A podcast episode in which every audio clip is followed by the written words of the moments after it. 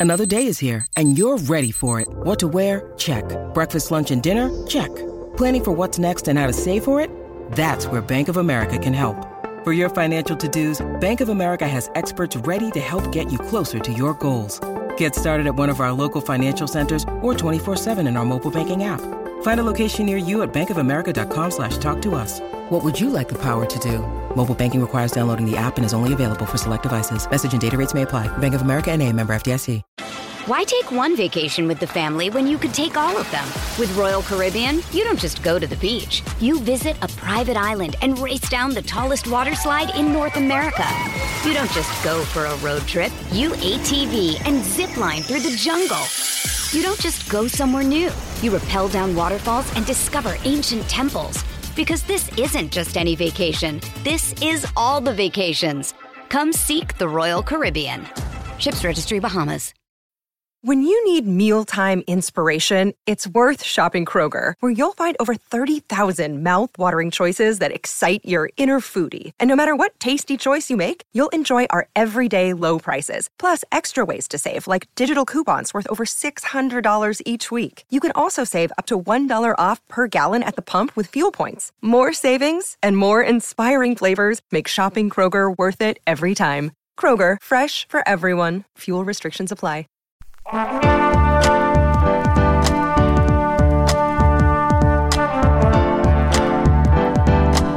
listening to the Co-Main Event Podcast. And now your hosts, Ben Fowlkes and Chad Dundas. That's right.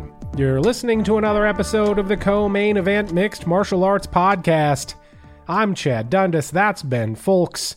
We're both longtime MMA journalists, and for the last 11 years, we've been meeting here every week to break down all the action in the wild, weird, and occasionally wonderful world of mixed martial arts. Ben, we had this uh, fight night over the weekend where Edson Barboza came back from the dead to defeat Sodiq Yusuff by decision in the main event. Uh, not that you would know it if you looked around the headlines on Monday morning, most of which are about Misfits boxing. So that might tell us more than we need to know about the state of affairs in combat sports right now, where even the MMA sites, I think we got a listener mail question about it, so we, I will implicate us as well. Much of the MMA media talking about, I don't even know if you would call it celebrity boxing at this point. It's more like guys a couple people know boxing. So Yeah. I don't know. It just seems like a sad commentary to me. Not that I want to play it real straight, you know, it's a fucking goof. But at the same time, I don't know. It it hurts my soul a little bit, I guess. I, I mean, I, I don't think there's any percentage really in being the old guy yelling at the cloud on this one. This is where we have moved to, and this is a part of the boxing world now, a part of the combat sports landscape, is that every once in a while, until it stops working altogether, a couple of famous or semi famous people will show up. Usually it will be some kind of a setup. Somebody will be will have picked the other person because for for a reason not related to us finding out who the best boxer is. And then everybody will try for a cash grab. It's a cash grab chad. Yeah.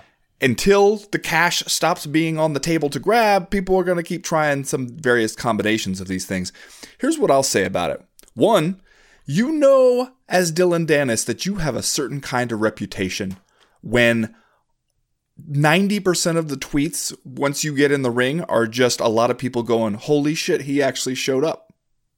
when they had to have a clause in the contract about what ramifications there would be for you if you did not show up, when everybody is just surprised to see you actually in there ready to have a fight rather than just talk about a fight. That's how you know you have cultivated a kind of a persona and it's not necessarily a great one. The other thing I'll say about it is for all the people who wanted to kind of shake their heads and be like, this is a disgrace to boxing, or this is a sign of a culture in decline, or whatever. In fairness, Chad, the shit was called Misfits Boxing. Yeah. Yeah. They told you what it was Yeah. right up front. And don't you, You know, get, you like, don't Carl, show Carl up to, Froch, like- Carl Froch came out this week and called it a disgrace or whatever. And whenever somebody does that, especially when they're getting headlines for it, I'm my initial response is always like, "Oh, this motherfucker wants to be on Misfits Boxing." That's mm-hmm. why he's saying it's a disgrace.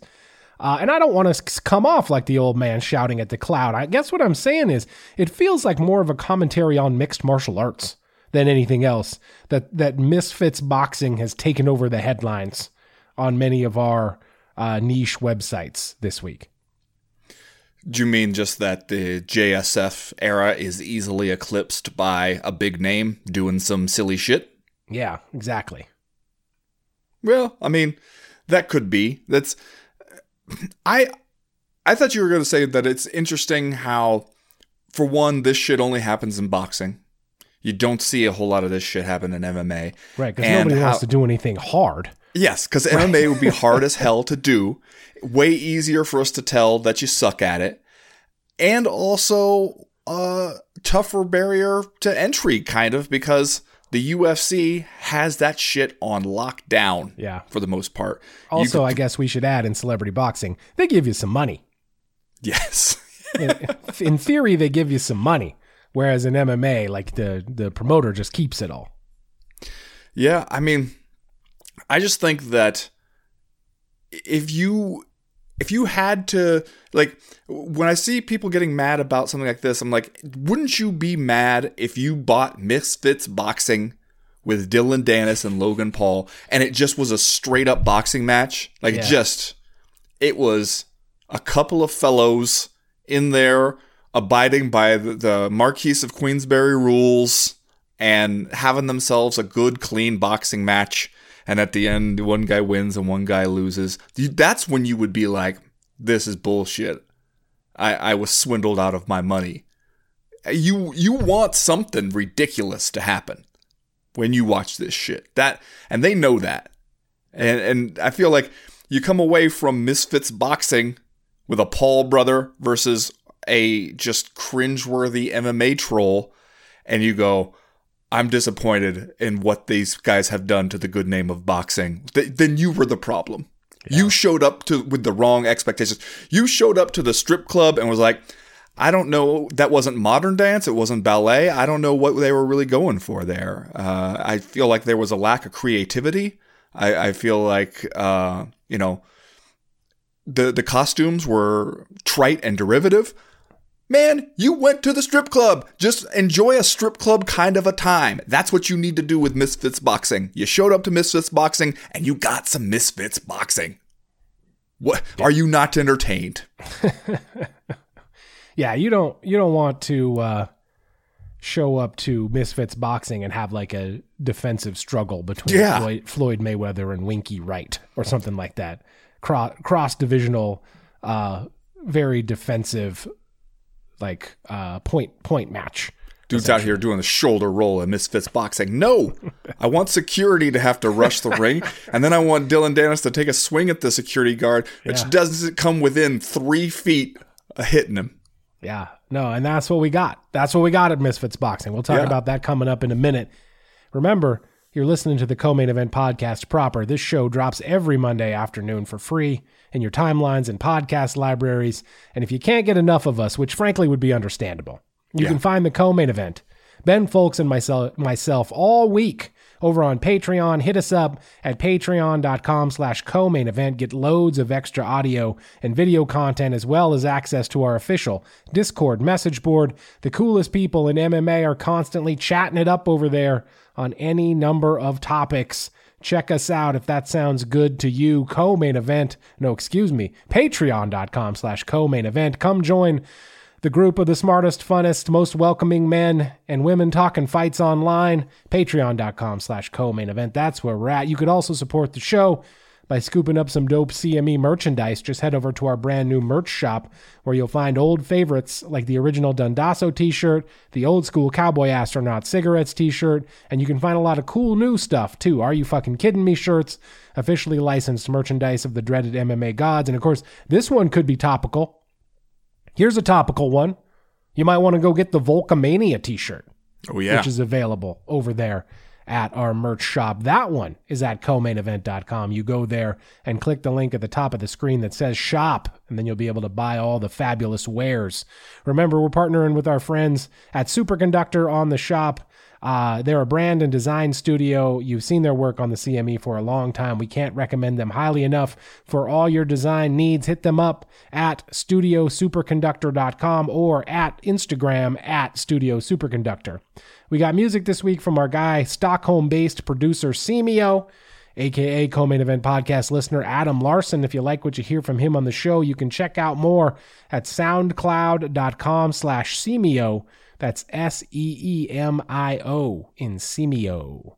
Three rounds as usual this week in the co main event podcast. In round number one, the UFC makes chicken salad out of chicken shit, tapping Alexander Volkanovski to fight Islam Makhachev this weekend at UFC 294 after Charles Oliveira bows out. Must be nice. And in round number two, the UFC makes chicken salad out of chicken shit, tapping Kamaru Usman to fight Khamzat Chimaev this weekend at UFC 294 after Paulo Costa bows out. Must be nice.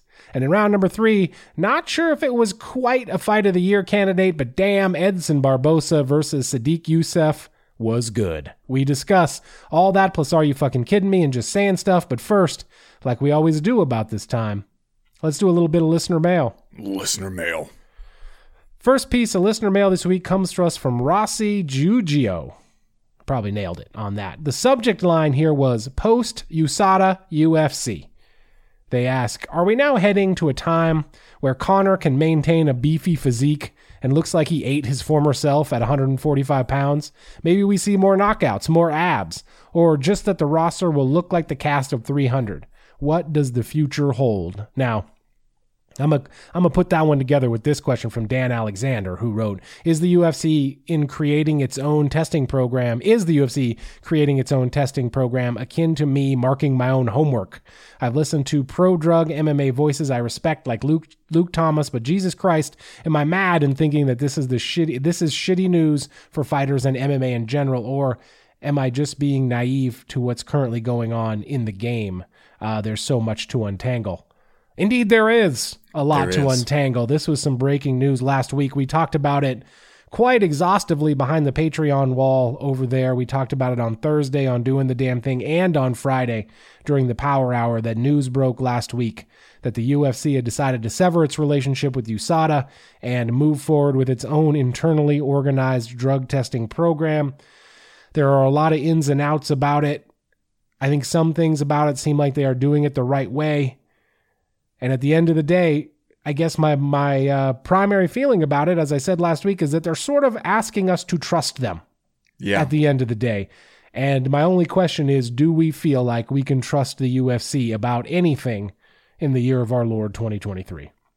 Yeah, that is one of the big sticking points. I think we're going to have to wait and see a lot of stuff, but I think there'll be a, a couple key things to look out for early on in this to find out what we should expect. One is just what the rate of positives ends up being. Because if it turns out the UFC sort of takes over drug testing, USADA's gone, and then we never hear about anybody testing positive, that will be interesting. Also, if we see people showing up looking a lot more jacked, that will be interesting. I would caution though, if you're an MMA fighter, you're a UFC fighter not named Conor McGregor, and you're thinking USADA is gone, now is the time to get on the good good. Beware that I would expect the UFC might be looking for someone to make an example out of pretty early on. That they would want to catch somebody just so they can be like, hey, we're doing this. We have a for real testing program. Look at somebody we nabbed and uh, this stiff punishment that they're going to receive. One of the key things to look at, though, will be when what happens when they get somebody and that person wants to appeal it. That person says, no, I w- I wasn't doing anything. And what will that process look like? Because you remember one of the things that preceded USADA's involvement in the sport, which, by the way, Dana White said when USADA took over the drug testing was one of the greatest days of his life because, and when they hired Jeff Novitzky and all that, because then he could stop thinking about and worrying about drug testing. It was somebody else's problem.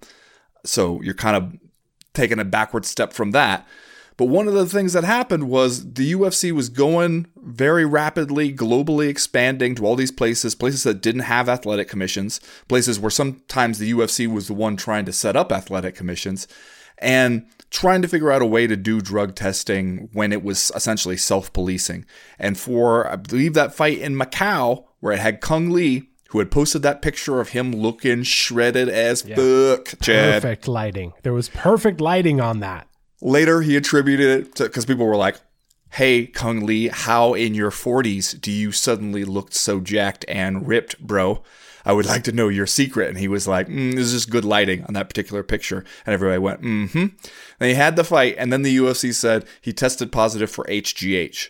And everybody kind of went, well, that tracks with what we felt like we saw in the still photograph. But he was adamant that he had not taken HGH and wanted to appeal it.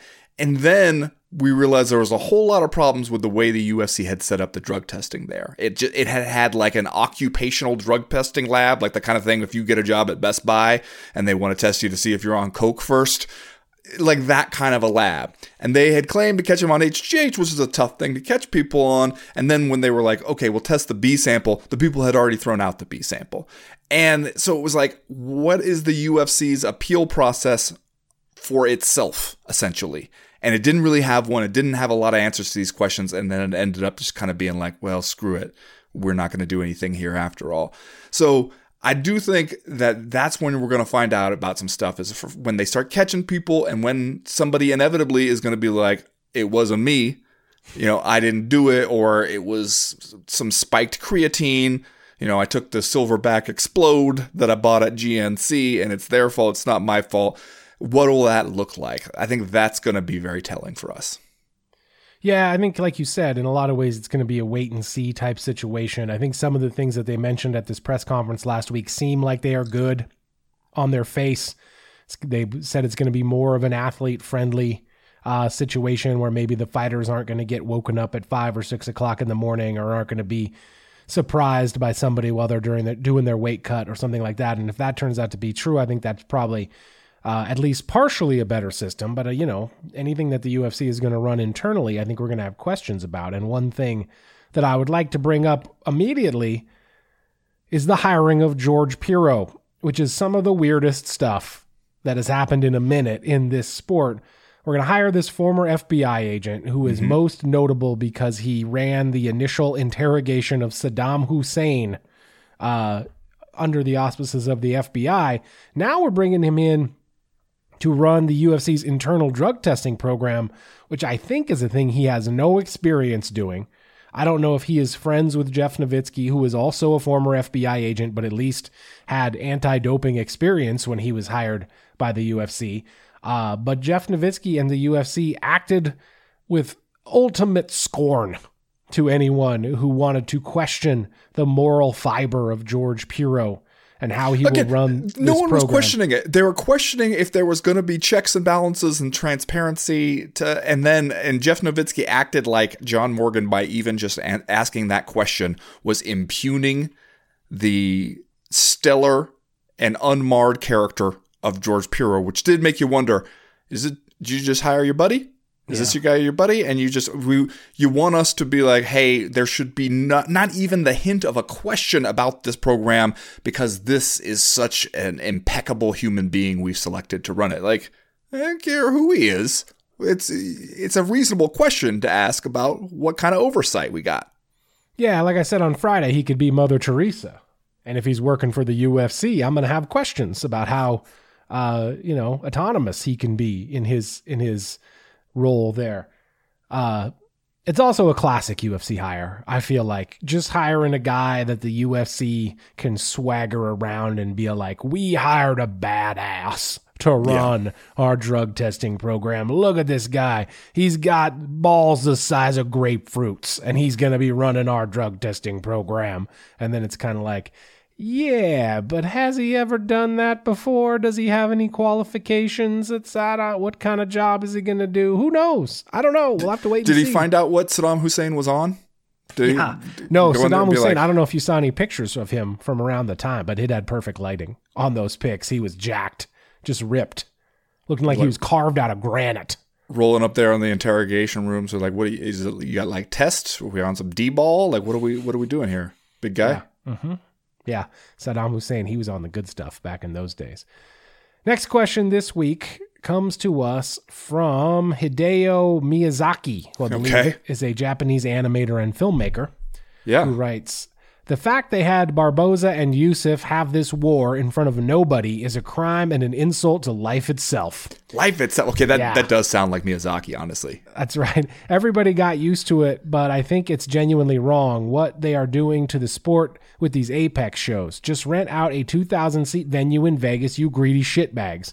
Every show doesn't need a $10 million gate.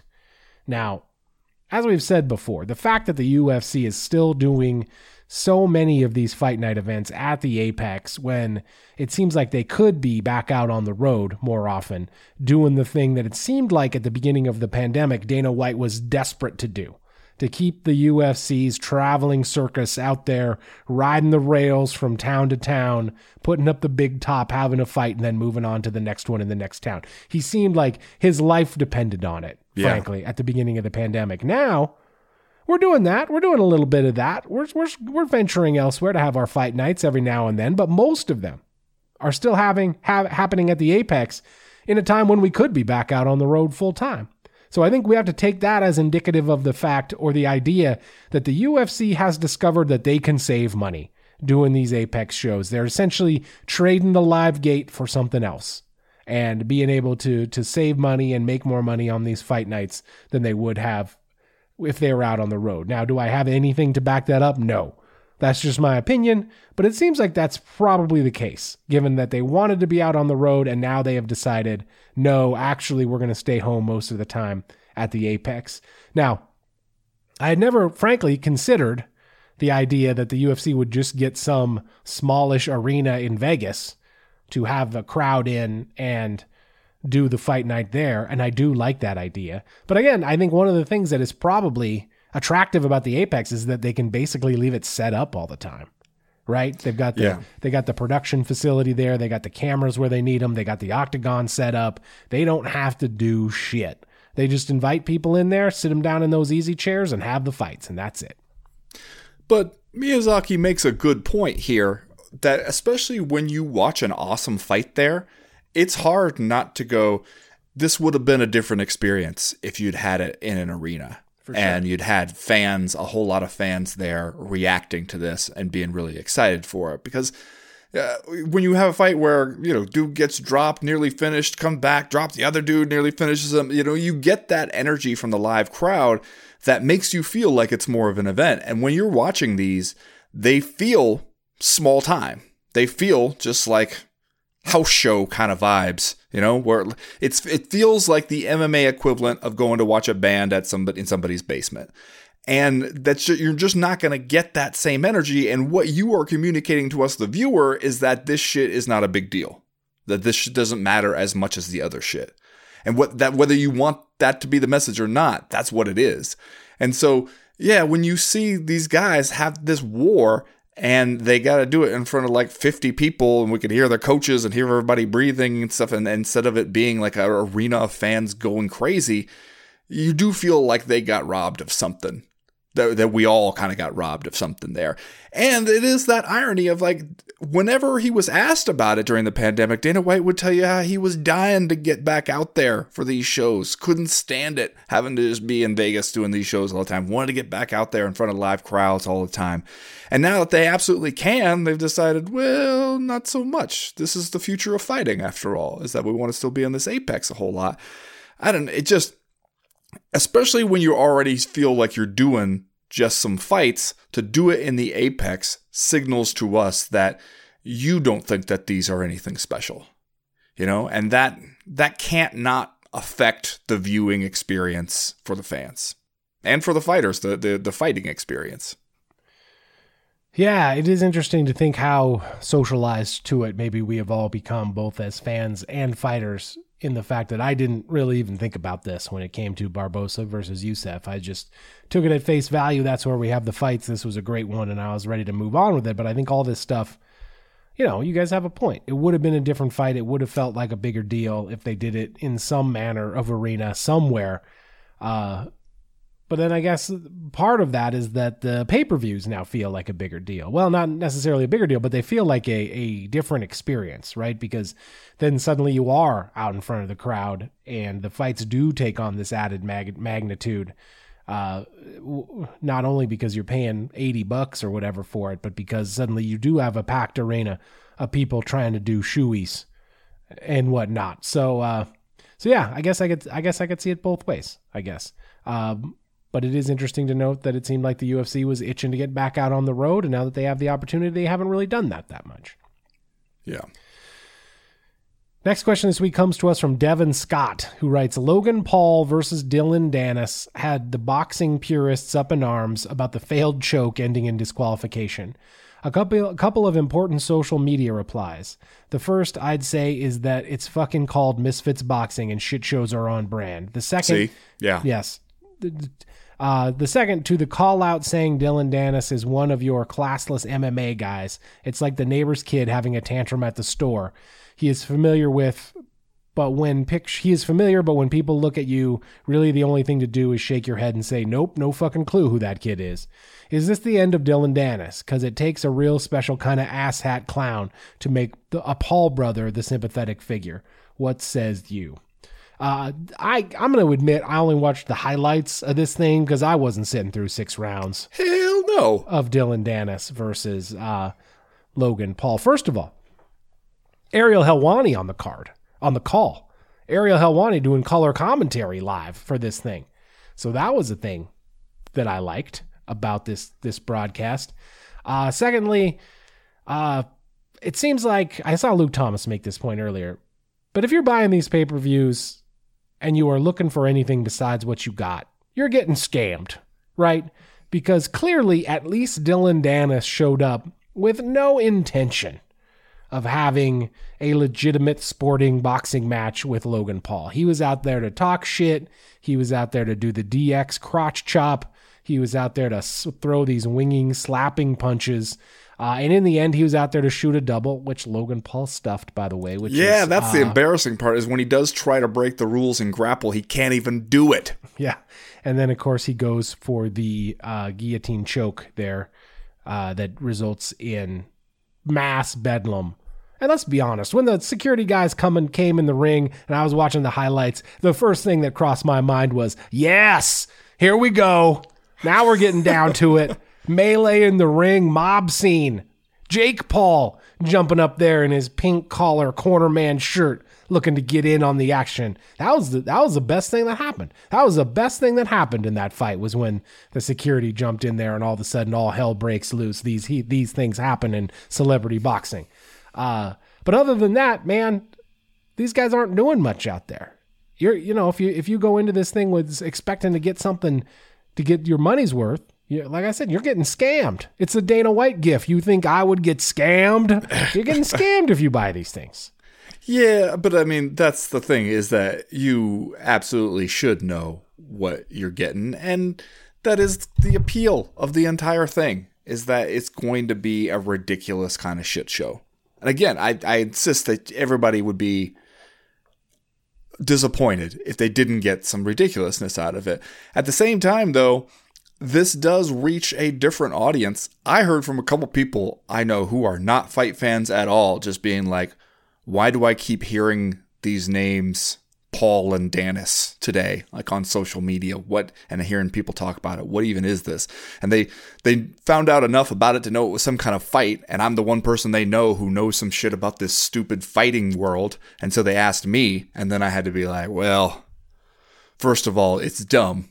Second of all, here's what you need to know to the extent that you need to know anything about it. So you are you're doing something. You're you're creating some kind of a buzz, I guess. But also you you should we should all know that this we're here for a Jerry Springer show kind of appeal here. We're not here to do group therapy. We are here to yell at each other and and call each other a bunch of hoes. Like that's that's So not the not too different from this show. no, that is the whole name of the game here. just accept that, make your peace with it, and either you want to get on board with that or you don't. Yeah. I I just I feel like I don't know if the appetite can be enduring enough for this to continue. Like it, I, it feels like at some point people are going to be like, okay, I, I I had a little fun with watching a boxing shit show every now and then, but uh, I'll catch the highlights on social media. Like, how many people can actually be paying customers? How much cash can there be to grab? That's the part I'm starting to wonder about. Or maybe it's just a matter of you just have to keep finding the right combination of names because I I I don't think anybody is on the verge of giving up on it just yet.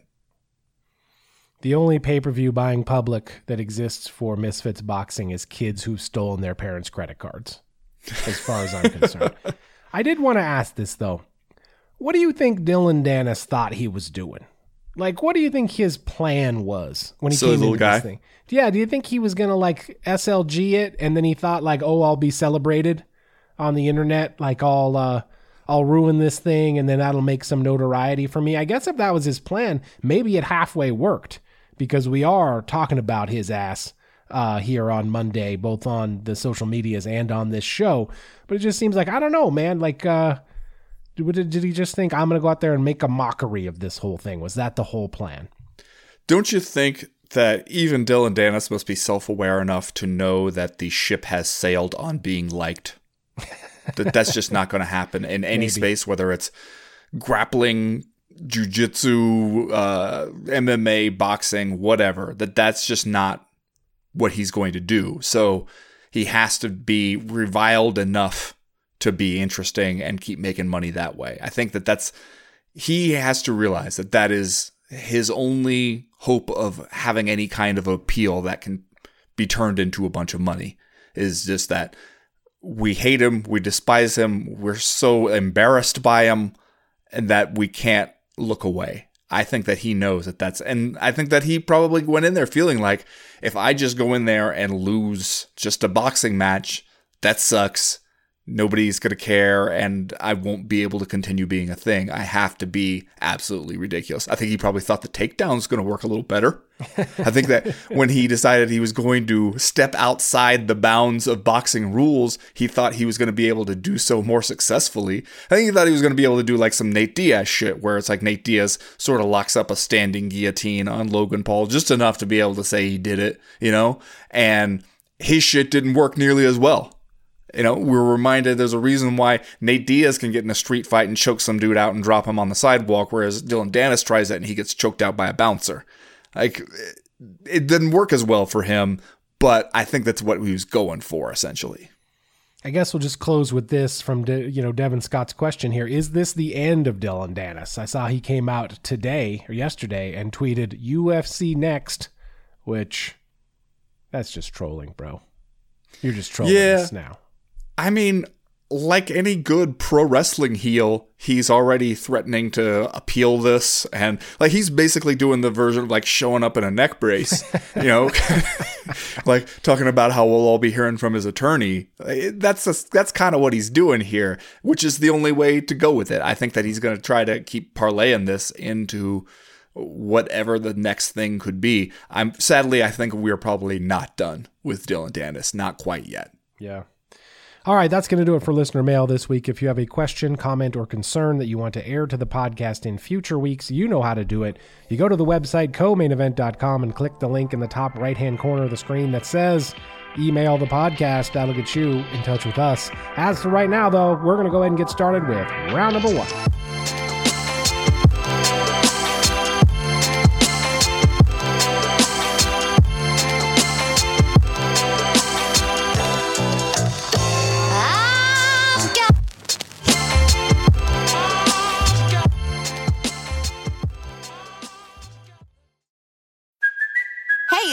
Cuoco for Priceline. Ready to go to your happy place for a happy price? Well, why didn't you say so? Just download the Priceline app right now and save up to 60% on hotels. So, whether it's Cousin Kevin's Kazoo concert in Kansas City, go Kevin, or Becky's Bachelorette Bash in Bermuda, you never have to miss a trip ever again. So, download the Priceline app today. Your savings are waiting.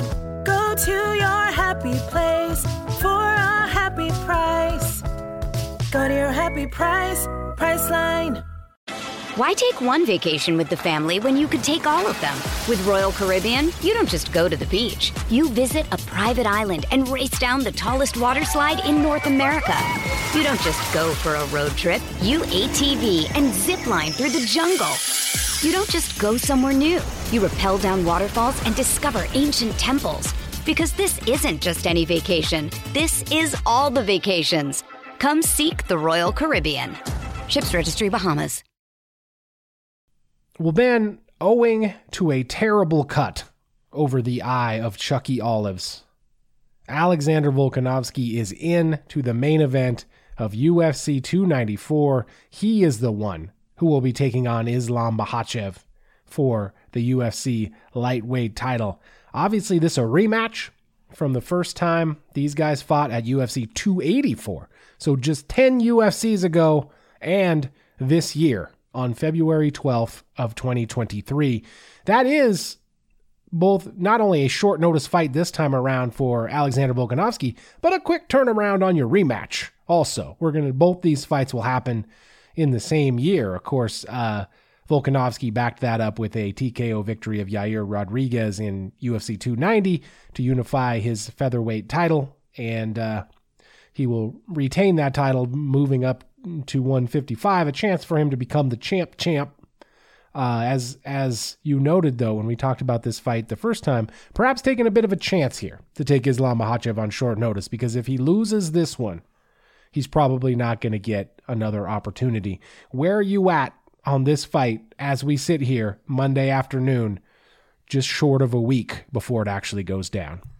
You know, there's just enough of weirdness variable here to make me more interested in it because you wonder what does Alexander Volkanovski have coming in on short notice? How good a shape was he in when he got the call and, and agreed to step in?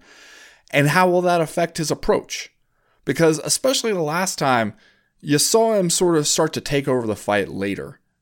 If you are not in five round shape, even though I think Alexander Volkanovski is probably the kind of guy who stays in pretty good shape all the time, it might make you think, all right, I got to be more aggressive early on and go after this guy because I don't know if I'm going to have it in the tank for five rounds here. And also, you wonder how does Islam adjust when he was preparing for Chucky Olives and now you get Alexander Volkanovski instead and there's not a whole lot of time to adjust to that you know? You you know both guys you fought and beat both guys. You had different very different experiences though in the fights against both guys and now you're going to have to adjust to a, a different body type and a different style. So there's enough of that where it's just sort of throwing a wrench in the works that it does make you interested to see how it's going to be different from the first fight and how each guy's going to approach it. Yeah, they both did fight camps for each other pretty recently, so you would think that the uh, the game plans would still be in a drawer somewhere. They could just whip those folders out and dive back in. Islam Makhachev has come out this week and said that he underestimated or overlooked Alexander Volkanovski the first time, and that he would not do that again. Whether or not that is just bluster, we have no way of knowing. Islam Makhachev has not fought since February when he defeated Alexander Volkanovski. And like I said, Alexander Volkanovski has, has snuck another fight in there against Yair Rodriguez. So who knows what those recent work schedules will have to say about this fight or if they will affect it at all. Uh, I don't know what the odds are looking like for this thing. Have you seen the who's favorite here? I assume it would be Islam Makhachev, but I don't really know what the numbers are, so I don't know who. I don't know how close of a fight this is is is expected to be. I guess it, it is Islam Makhachev who is favored. Um, looking at the the latest betting odds here, um, you got Islam Makhachev at minus two fifty and Volkanovski at plus two ten, but that's also a closer line slightly than Islam Makhachev versus Charles Oliveira was. Yeah. I think Charles Oliveira was at like plus 250 or close to plus 300. Uh, and so it's interesting I don't know how much of that is just based on how the first fights went that Charles Oliveira got finished. Alexander Volkanovski lost a very close decision that a lot of people felt could have gone the other way. Um, but that even coming in on short notice, odds makers like Volkanovski's chances slightly better against Islam. That is interesting. Obviously, Charles Oliveira was also slated for what was a rematch with Islam Makhachev. Those guys fought at UFC 280, which was in October of uh, 2022, so just about one year ago. So here you've got two prospective opponents that are somewhat familiar with Islam Makhachev, and he is somewhat familiar with them. You got to kind of feel bad for Charles Oliveira here. It's not like he broke his leg. You know what I mean? He got cut in in uh, training. He's got that nasty gash over his eye, but you would think like he'd be able to return pretty quickly after healing up from that. Maybe he gets the winner of this one.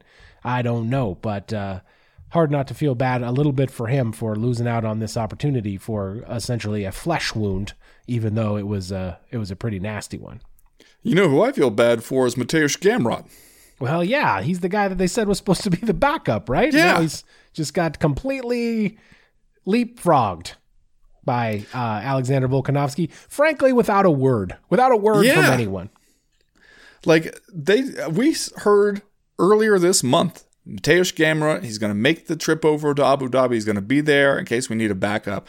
And apparently, when they told him that, what they meant was, oh, I mean, if we got to find somebody last minute. like if we got last, a week, last, last if we, if we got a week and a half to work on it, we will make some other calls first. Which that's got to be a bummer when you hear that, right? When they were like, "Oh, hey, guess what? The challenger's out of the title fight," and you'd be like, "Oh, that that's weird. My phone didn't ring." And then they go, "And Alexander Volkanovski's in," and you're like, "Wait a minute." This was, I thought, the exact scenario that I was supposed to be preparing for. So why aren't I in this fight? Yeah. Plus, they're probably like, yeah, but uh, Mateusz, go ahead and stay in shape keep your keep your weight cut going because just in case something additionally messed up happens, we still uh we still want you to be available, bud. Well, yeah, hey, and if if it ends up that you fly to Abu Dhabi, you make weight and you get paid and you don't have to fight anybody and then you can just enjoy a trip and go go on the water slide and come out the mouth of the Cobra, go to Ferrari World or whatever, do all your Abu Dhabi stuff, then I guess that's not the worst thing in the world that can happen to you. You just got to feel like a little bit slighted because they went like, "Hey, don't you worry. If a spot on the dance card opens up, you're the dude we're calling." And then you find out that they were very busy trying to fill that spot with kind of anybody but you. Yeah. I guess you're right. There are worse situations that you could be in as a UFC fighter. We don't typically do fight picks on this show, but who you got? Who you leaning toward here? This is a this is a funky matchup that we do not have too long to think about. Who you leaning toward? I gotta say Makhachev, just because I feel like with his his style is not that dependent on what you are going to do. His yeah. style is pretty much his style. I think that the late changeup won't affect him too much. I feel like it can't help but affect Volkanovski some. I think that he'll probably be more aggressive knowing that he doesn't have the same five rounds of training in the bank here. But I also think we saw in that first fight, especially early on, there were moments where we were reminded that we have these weight classes for a reason. Yeah. And I think that we'll probably be reminded again. I don't know why. I just have a good feeling about Volkamania running wild. Uh-oh. Over there in You're saying vibes is off for Islam? I mean, I'm just liking the vibes for Volkanovski for some reason. I don't know. I think he goes in there free as a bird on short notice. He's, you know, uh, like I said, I think preparing for Islam Makhachev on short notice might be easier than preparing for Alexander Volkanovski on short notice. I'm I'm just feeling it. I'm just feeling like he slipped something in there early. He's you know he slips a little punch in there, and then we get a we get a different kind of thing than we were expecting to get. That's just I don't know. This is my what my uh, it's what I'm seeing in my dreamscape. That's okay, all I can so, say about it. So you're not necessarily saying vibes is off no, for Islam. No. You're saying vibes got, is on yeah. for Volkanovski. I got no reason to assume that the vibes is off for Makhachev. Okay. I'm just saying I have a weird tingly feeling in my extremities that not tells me that I just something something is happening with Islam or with uh, Alexander Volkanovski. I don't okay. I can't explain it. It's just a feeling I've got. And as you know, my feelings are usually right. I, are they? Are they though? Usually I nail it. Well, I mean, I guess we'll have to wait until $20 we never want to see again for me to really bring up the point that I made last week, which was when you bet against Edson Barboza. And I sat here and I was like, if you, of all people, bet against a gentleman of a certain age in Edson Barboza and then he wins, you're going to feel like an asshole. And I got to ask, as we're sitting here Monday morning, do you feel like an asshole? I mean, I, we'll talk about it. You know, you don't have to worry. We got it. We got it on the. Uh, we got it on the schedule. It's it's coming Okay. up here in a little while, in a little bit. I mean, I don't know. Didn't you bet on the Eagles? We'll talk about that on Friday. Okay, that's what I thought. All right, uh, let's get on to Are You Fucking Kidding Me? And then we will move on to round number two. I think we have a. Uh, wait, did you take the Niners also We'll talk about it over on the Browns? Friday. Did you take the Eagles and the Niners? Because I'm not talking about it right now. Okay. I'm talking about it on Friday when I have a chance to collect myself.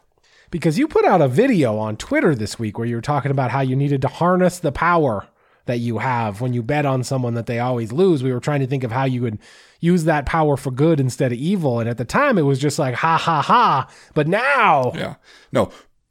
Evidence in favor of this argument that I have a special power has gotten much stronger since then. it's begun to accrue. All right. Uh, are you fucking kidding me? Let's do, I think we have, we have a joint. Are you fucking kidding me this week? Oh, do yes, we do.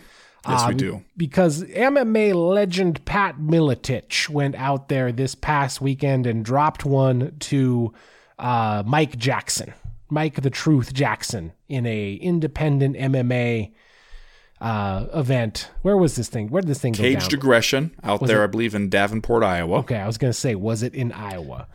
Uh, so I guess the first "Are you fucking kidding me?" has to go out to Pat Miletich for taking this fight just a few weeks after he popped one for DUI. Right?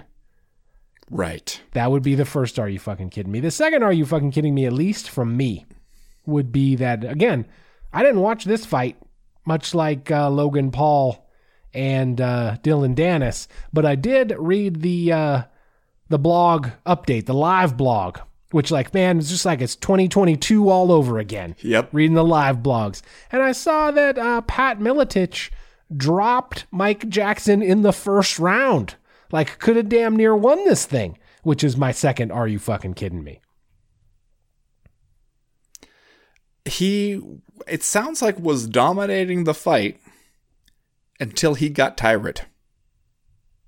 Got too tired, could not get up off the stool for the third round, and so lost a TKO due to retirement, as the way it usually officially goes down on the record. Which I guess now we know that getting a DUI a few weeks before the fight is not the best base for MMA.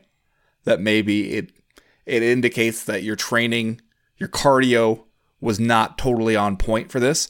I also got to kind of are you fucking kidding me because that happened and then I saw just in the couple days before this fight on October 13th, MMA Fighting had a story up by Damon Martin here where Pat Miletich is explaining why he's doing this fight, all this kind of stuff, how he trained for it and everything.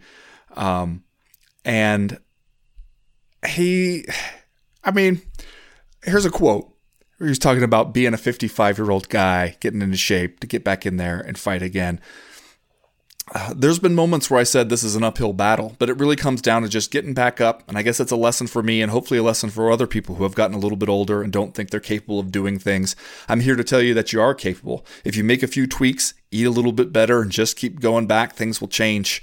Uh, it goes on to talk about how uh, that's my message to guys who are in their 30s, 40s, 50s, or even 60s that if you just decide to put the right stuff in your body, I'm pausing for emphasis here, Chad Oh boy. And put the work in, you can actually do a lot more than you realize you can. To which I would add, up to a point, apparently. Mm-hmm. Ten minutes. You fucking kidding me? Yeah. You fucking kidding me? All right, that's going to do it for round number one. We'll be right back with round number two.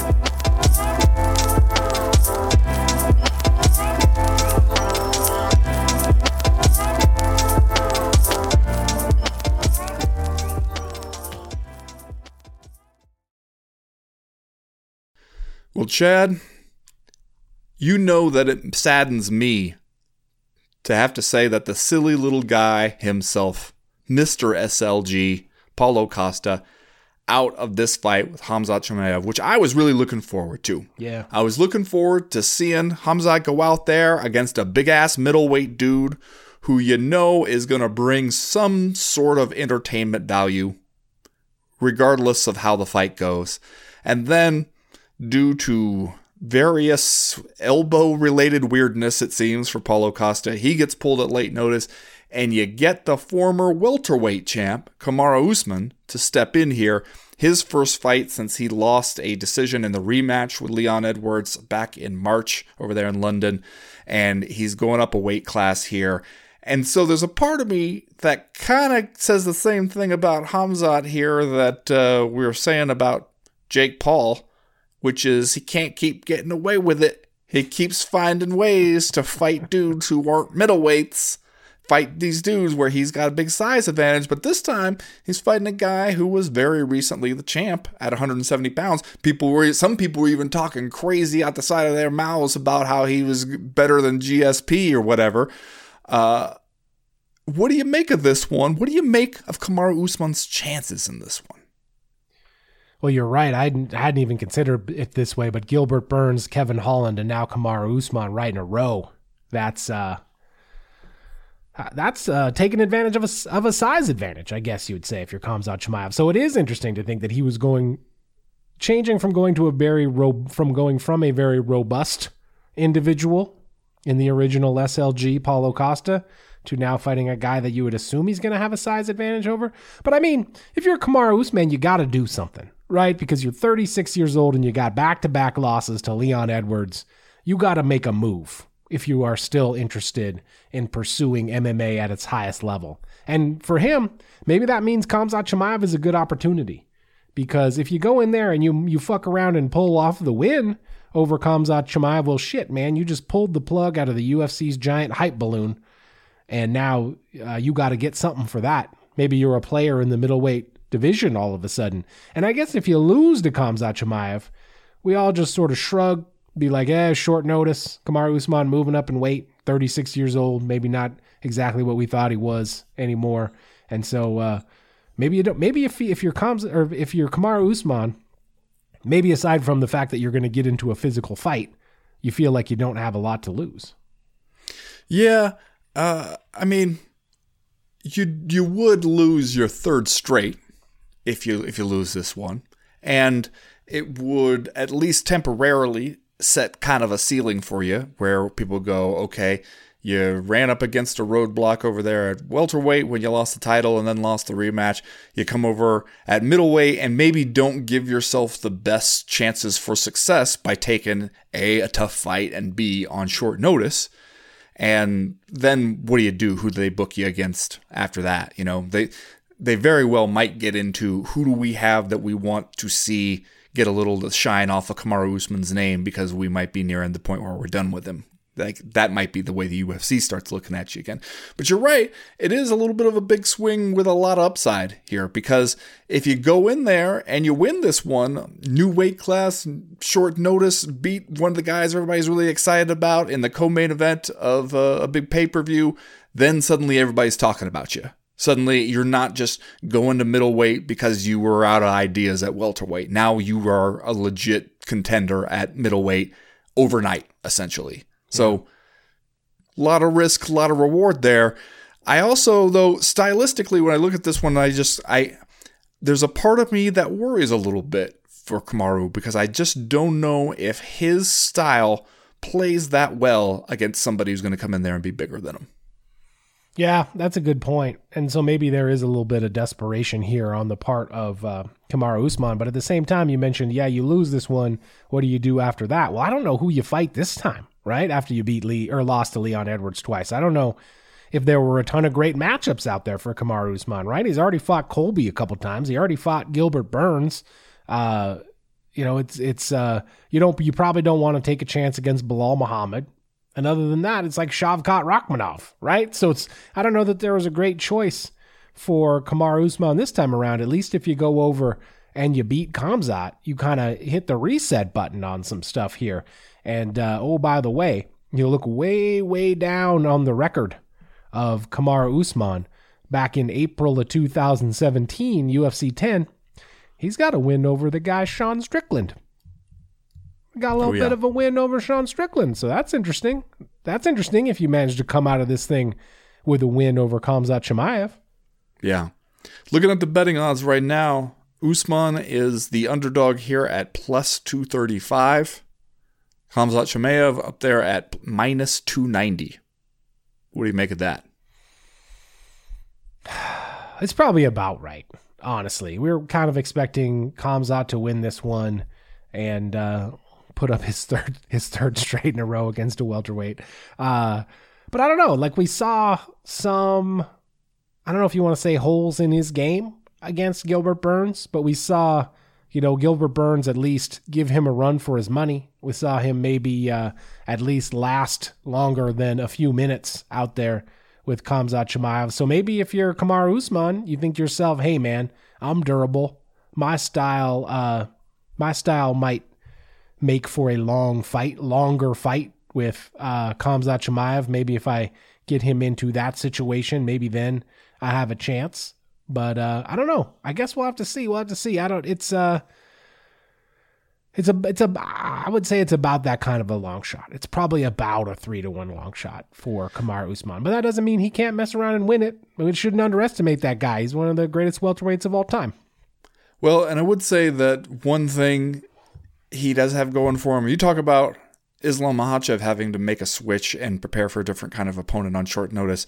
If you're preparing for the silly little guy Paulo Costa, and you find out instead you're getting Kamaru Usman, now that's that's a change of opponents right there. That's a very different style of fight that you're dealing with. The thing is, I I wonder which kind of Khamzat will we see here in light of that stylistic change, because you know he got into a little bit of a brawl with Gilbert Burns, Yeah. and it maybe wasn't the smartest thing for him to do. And you wonder if he's gonna have that same problem against Kamaru Usman if he if he hears the music he's gonna want to dance kind of problem, or is he just gonna look to truck the dude, take him down, uh, beat him up from the top position? Because you got to feel if it was Paulo Costa, that's what he would have been doing, right? Is take this guy down, plant him on his back, throw some elbows in his face.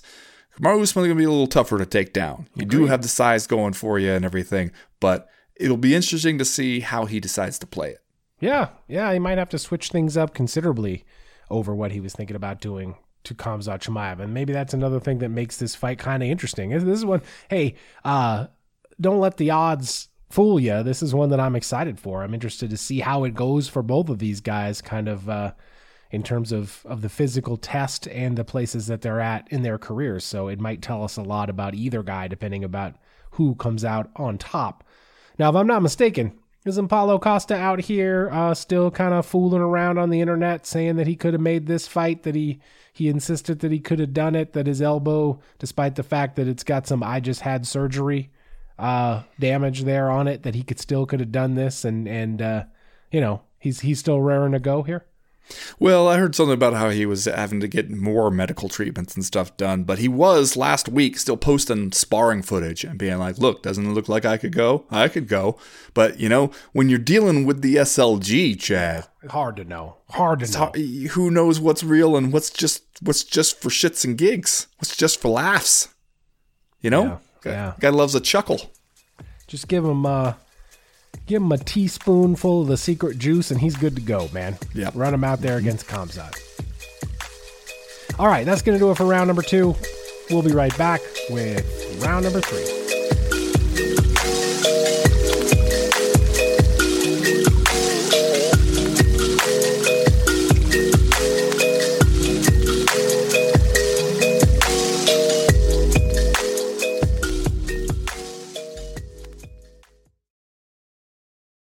Well, Ben, things certainly started hot for your guy, Sodiq Yusuff.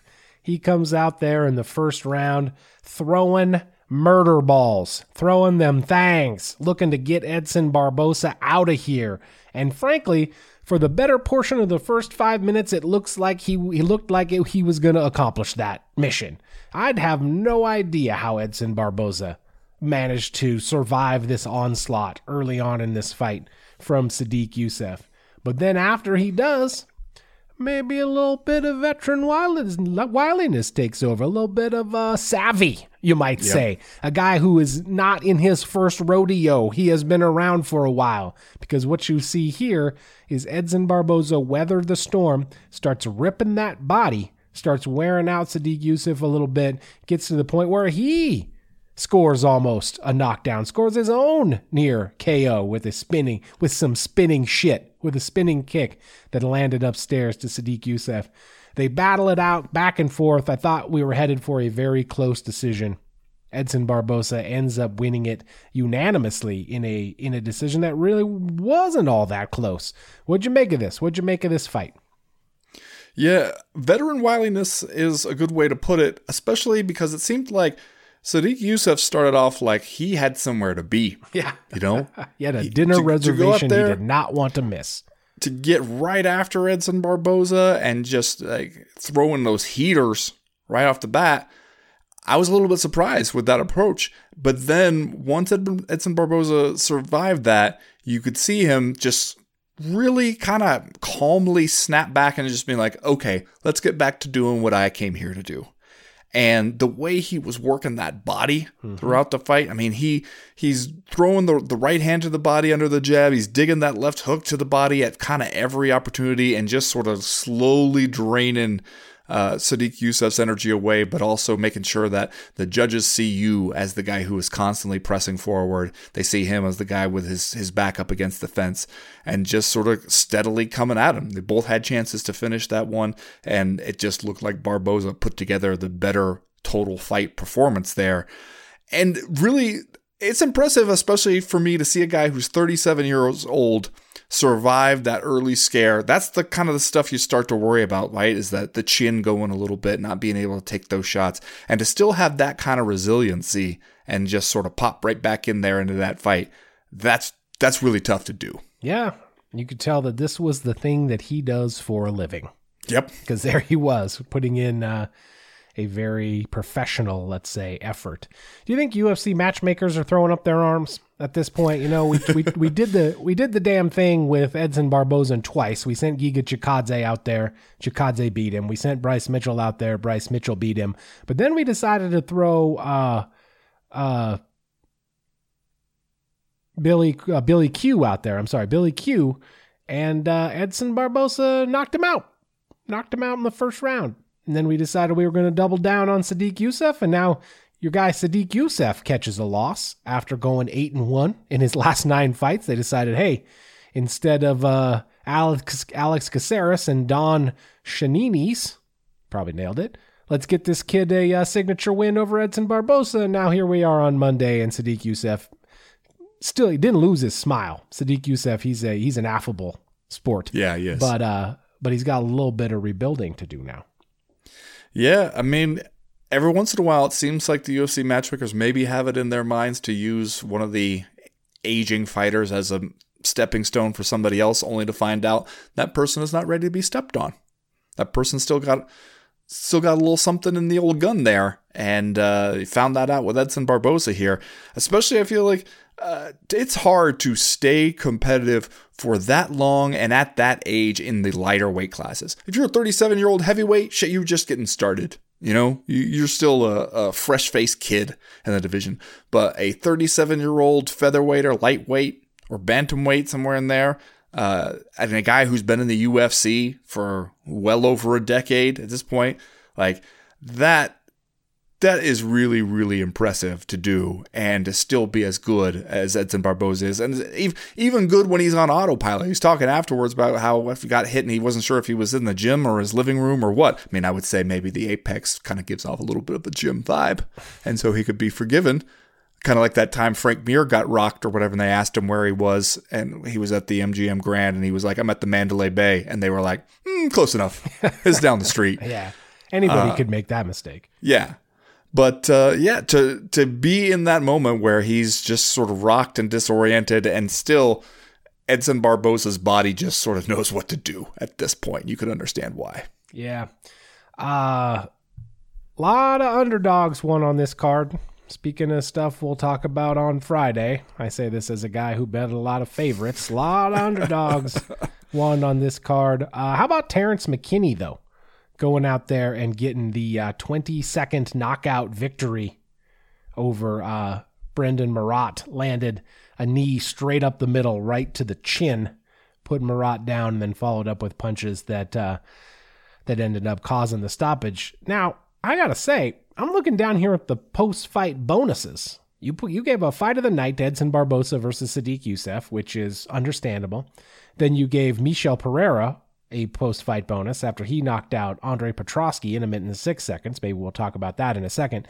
And then you gave one to Jonathan Martinez, uh, who also won his fight via uh, second round leg kick against Adrian Yanez, who I believe suffered an injury in that fight. Where's your guy T Rex at? Where's Terrance McKinney? Uh, this guy goes out there, lands a knee in the first 15 seconds, and knocks his guy out with punches. We're not going to give uh, we're not going to give Terrance McKinney an extra 50 G's. That that uh, that's a bit of a of a rough one to take, I guess. Yeah, we'll say. Uh, you see where you know you get the knockdown. He's going after it there. Uh, I think it's Herb Dean standing there telling him to watch the back of the head, and you're like, yeah, man, he's watching it. He's watching his hammer fist bounce off the like brain stem several times, and then we just kind of went, ah, fuck it, he was gonna win anyway. but it's like there's, there's at least two or three good solid shots right to the back of the old skull. Shots to the back of the head are like holding in football. You can't call it on every play or it would ruin the game. So some guys are just going to go out there and do it. You know what I mean? Yeah, yeah. Did you see the cuts on Ashley Yoder? It was Ashley Yoder, Yeah, right? She got yeah. just cut up. Those are those are bad cuts. And in terms of having one over both eyes, that's about as bad as you will ever see. Yep. And the kind where you just you feel like you could look in there and see her thoughts. you know, they're just so deep into Yeah. into her head. That's that's Yeah. gross. Yeah, your guy Darren Elkins also went out and got a third round submission win over TJ Brown. He got himself underdog. a Darren Elkins win Yeah, for sure. as the underdog. Just want to point that out. As the underdog. All right, let's do just saying stuff, and then we will get out of here for this week. Ben, what is your just saying stuff? Well, Chad, I sent this to you via DMs uh, because as this Dylan Danis Logan Paul boxing match is going on, I couldn't help but fire up Twitter. I see a tweet from Dan Henderson, the Dan Henderson, elder statesman of the game. Yeah. And he tweets, I'm not sure I understand these fights. None of the YouTubers fight anyone with big power. Wonder how they'd do with my overhand right. And then he hashtags at Paul Danis. To which, Chad, I'm just saying, Dan, Danny, Daniel, come on now. Yeah. You're better than this. You're better than this, Dan.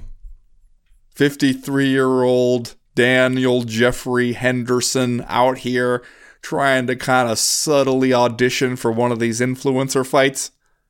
Come on now, you're you are better than this, Dan. You do not need to stoop to this. Don't try to be a pick me with one of these influencer types. You don't need to do that, Dan. I'm just saying. Yeah. Uh, Dan Henderson is out there wearing his uh, cut off jean shorts in his flip flops, flipping burgers. He has the spatula in one hand and his phone in the other. And he says to his wife, Honey, I'm gonna I'm gonna do a tweet about the celebrity boxing. And she's like, Okay, Dan. And that's and he fires it off. I guarantee you I that's how this happened.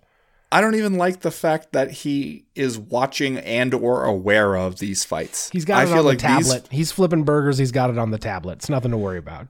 These, fights should happen entirely without the awareness of Dan Henderson. That's true. it is troubling, I guess, to consider that he even knows that they're happening.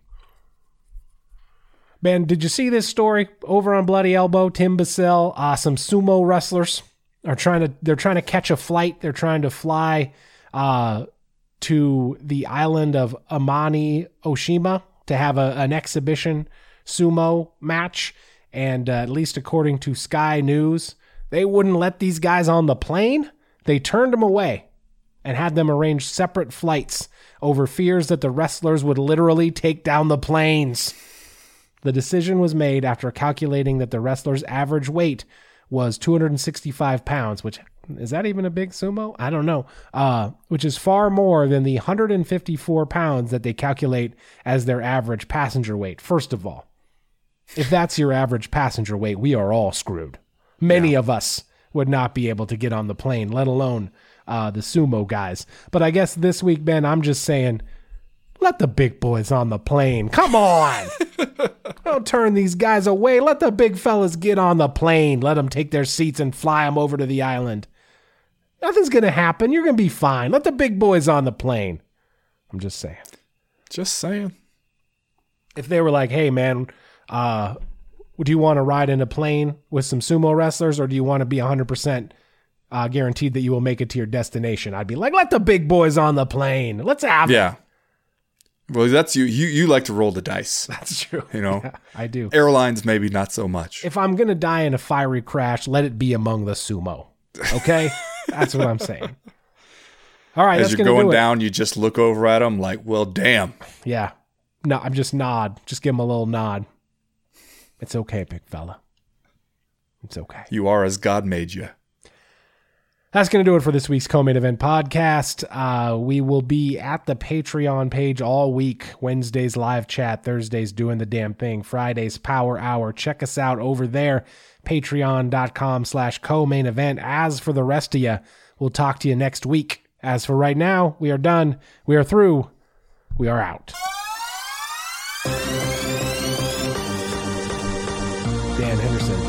Grilling up some brats. He's getting ready to serve brats out by the pool. And he's like, you know what? I'm gonna, I'm gonna take my shot. I'm gonna shoot my shot out here. I'm gonna shoot my shot. See if I can get in the ring with one of these in- influencers. Maybe a couple of Modelo's deep. A lot of stuff starts to sound like a good idea. You know? Yeah. Also, I will tell you this: ain't none of those guys want any part of Dan Henderson's right. No, really don't.